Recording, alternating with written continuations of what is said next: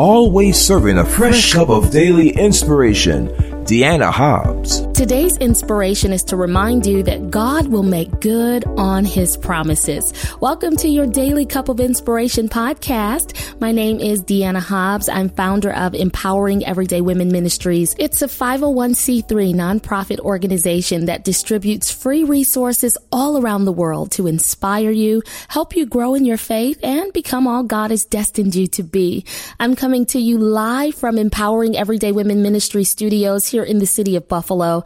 This is the day that the Lord has made. We will rejoice and be glad in it. You know, I get all stirred up and excited every time we get to spend this time together in the Word of God. I'm truly honored that you would allow me to plant these seeds of encouragement in your heart. Every single podcast you hear is free and available to you to stream and download through iTunes, Google Play, Stitcher, DeannaHobbs.com, through my YouTube channel under Deanna Hobbs. It's pretty easy to just hit on that red subscribe button and turn on your notifications. And that way you'll be among the first to know every time a new podcast or video is uploaded there. My team and I are all about making sure you have access to the resources you need so you can be blessed. Now let's pray together really quickly so we can get into today's podcast. God, thank you for this, your precious servant that has tuned in today looking to hear a word from you. I move out of the way, God, and ask that you speak through me, refresh their spirit, and let them leave knowing they have received just what they need from you. Thank you in Jesus' name. Amen. Earlier today, I stumbled across some meeting notes from about mm, four years ago. And at the time, I was doing some strategic planning with my team to complete several ministry projects. So a lot of the things that were on my plate back then, aren't any longer. With the help of God, I completed those tasks and fulfilled my duties. Thank the Lord. There's just no way any of it would have been possible without him. And as I combed over page after page filled with these handwritten itemized checklists, I was struck by the fact that very little of the focus was on me. That heavy workload consisted of initiatives and efforts that God had birthed in my spirit on behalf of others. I can recall vividly how overwhelming some of it felt at that time. There was quite a lot to do. I didn't know if I would be able to fit everything into my schedule. The only thing I was sure of was the fact that I was being led by the Spirit. Have you ever been in a season like that? You weren't certain of anything except that you were in the will of God? Well, that's where I was. So I put my hands to the plow, reminded myself that it wasn't my power that would make this thing work. It had to be God's doing. And sure enough, He showed up and came through for me he blessed my efforts, exceeded my expectations, and caused things to really come together in a way that only He can. He empowered me to be a blessing. And as I was looking retrospectively today, I know the Lord led me to those checklists and He favored me because I responded to His leading with obedience. I didn't necessarily understand what He was doing, why He chose me, or how it would work. I just trusted Him. And today the picture is clearer. I learned in valuable lessons. Oh my goodness, he sharpened me in ways that have greatly benefited me and those I'm called to serve. I'm better for it. And so I'm glad I obeyed God. Even through lack of understanding and clarity, we don't have the luxury of seeing the full picture. We've just got to trust God. Amen. This is what God placed on my heart earlier during my prayer and study time. And he led me to the book of Lamentations. And in Hebrew, that just means loud cries. And it's attributed to Jeremiah the prophet. And a brief history of Lamentations is for about 40 years, Jeremiah had preached to the southern kingdom of Judah about their need to obey the Lord. They were rebellious. They were worshiping idols, just doing things that were displeasing in God's sight. And Jeremiah told them if they didn't get their act together, they were going to pay dearly for it. But too bad they didn't listen. And after years of prophesying about impending doom, God's people wouldn't respond with repentance. They doubted the word the Lord sent through Jeremiah Jeremiah. They cast aspersions on him, undermined his credibility. He was scorned and mocked and shunned for telling Judah the truth that they would be carried away into captivity. And this grim picture of divine judgment did nothing to soften the hardened hearts of the nation that God really wanted to set apart for his glory. Finally, after four decades of Jeremiah's consistent warning, what God said would inevitably happen did. Nebuchadnezzar and the Babylonian army took Judah into captivity for 70 long years. They seized Jerusalem, they destroyed the city and the temple. The Israelites were mistreated. Some of them were starved to death, taken advantage of, and living in horrible conditions.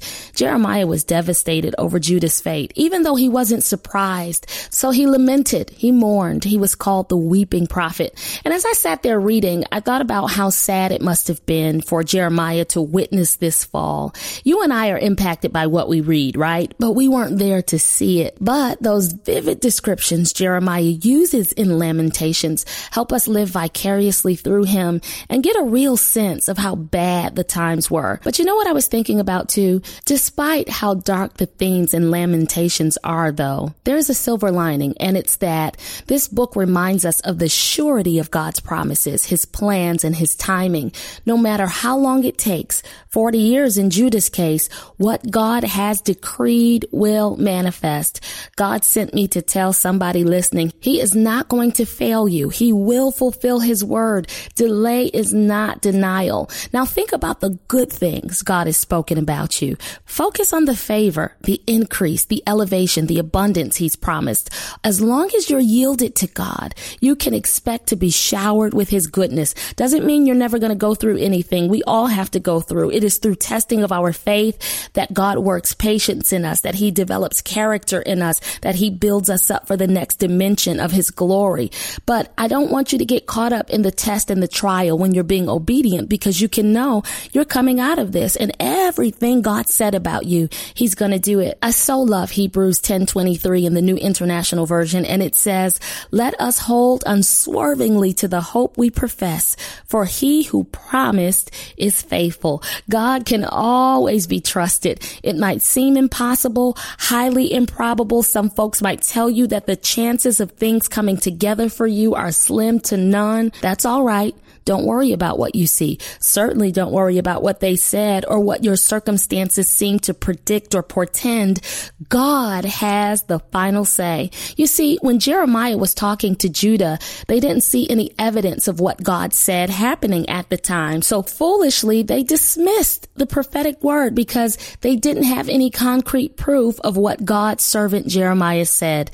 That's why you have to be careful not to let skepticism or cynicism and negativity rob you of your faith and confidence in the Lord's faithfulness. He's more than able to make good on his promises. He's going to do it in your life. Blessings are unfolding for you. Things may have been going downhill, but know that he's turning things around. He will make good on his word. He will act on what he's spoken. You will see what he said, but you cannot give up on him. One of my favorite scriptural seeds to plant in your heart is found in Galatians 6 9. In the International Standard Version, it says this this, let's not get tired of doing what is good. For at the right time, we will reap a harvest. Not might, not maybe, but we will reap a harvest if we do not give up. That's what I'm stirring up into your cup of inspiration. And as you drink it down, I believe your faith is rising up again. Somebody listening, you know you've been struggling lately. God has been testing you. Satan has been attacking you, trying to make you doubt what God has said, and he wants to make you waver. That's why God made sure this word found you today. He's assuring you that you have no need to fret. He will make good on his word. Trust the Lord and watch what he does. Now let's pray. God, I pray for this, my sister, this, my brother. They've been traveling down a rocky road lately and things haven't been smooth or easy yet and still. You have spoken a word of blessing, of favor and increase over their life. Right now, I rebuke doubt. I come against fear and worry and anxiety and stress. And I decree and declare that faith is rising. We thank you, oh God, for reminding us you can always be trusted to keep your promises. You'll make good on your word because you alone are faithful. We rejoice in advance for the breakthrough. We count it done in Jesus' name. Amen. Your Daily Cup of Inspiration podcast has been brought to you by Empowering Everyday Women Ministries, where we help fuel your faith every day. For more information, log on to www.deannahobbs.com.